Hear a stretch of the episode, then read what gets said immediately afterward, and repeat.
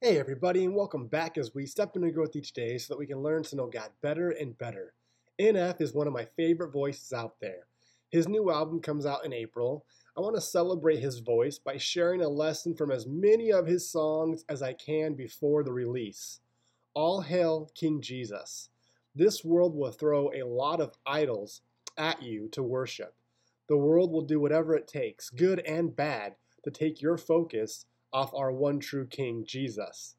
NF says it the same thing in his song All I Have off the album Mansion, and I quote, I don't live for the world, I live for the King, end quote. Here's the step I challenge you to take today. Don't live for the world, live for the King, King Jesus. Focus on Him and watch everything change. So, God, keep our steps on your path and help us to choose not to waver from following you. Amen.